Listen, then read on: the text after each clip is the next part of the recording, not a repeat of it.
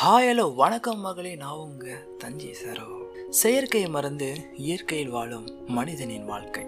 அன்றாட வாழ்வில் அவன் செய்யும் செயல்கள் எல்லாம் மன திருப்தியை தரவில்லை.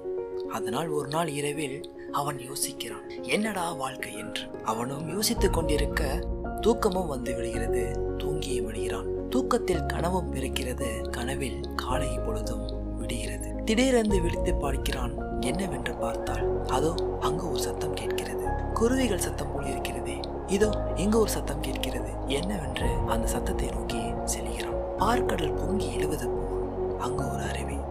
அந்த தண்ணீர் பாறையின் மேல் பட்டு இவன் முகத்தில் படுகிறது. இவனும் அந்த அருவியை ரசித்தபடியே தன்னை மறந்து நிற்கிறான். அந்த நேரத்தில் ஒரு பறவை மேலிருந்து கீழே விழுகிறது. இவன் அந்த பறவை ஓடி போய் எடுக்கிறான் ஆஹா அந்த பறவையின் காலில் ரத்தம் வருகிறது.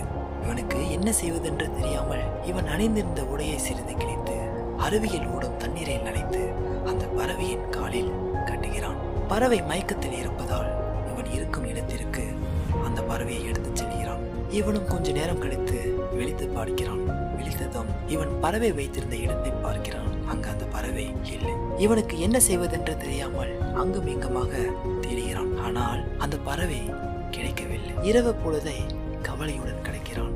காலை பொழுதும் விடுகிறது. இவனுக்கு என்ன செய்வதென்று தெரியாமல் பறவையை துளைத்த துன்பத்தில் தன்னை தானே வருத்தி கொண்டு மலைக்கு மேல் செல்கிறான்.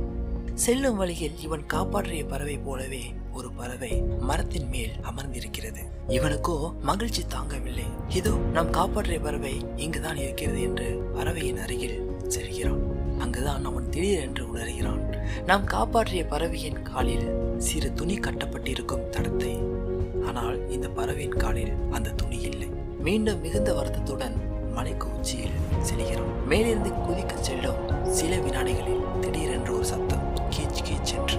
அவன் காப்பாற்றிய பறவை அவனுக்கு அருகில் பறந்து செல்கிறது. இப்படிதாங்க மன அழுத்தத்தில் இருக்கிறப்போ எடுக்கிற முடிவு அவசரப்பட்டு எடுக்கிற தப்பான முடிவாக தான் இருக்கும். கொஞ்சம் தாமதமாக அந்த பறவை வந்திருந்தா அவனோட உயிர் போயிருக்கும் மன அழுத்தம் அப்படிங்கிறது சின்ன சின்ன பிள்ளைகளை கூட பெரிய பாவமா நம்மளை யோசிக்க வைக்கும். அதனால கிடைக்கிற நேரத்துல சந்தோஷமான நிகழ்வுகளை நினைச்சிட்டு கவலையை மறங்க.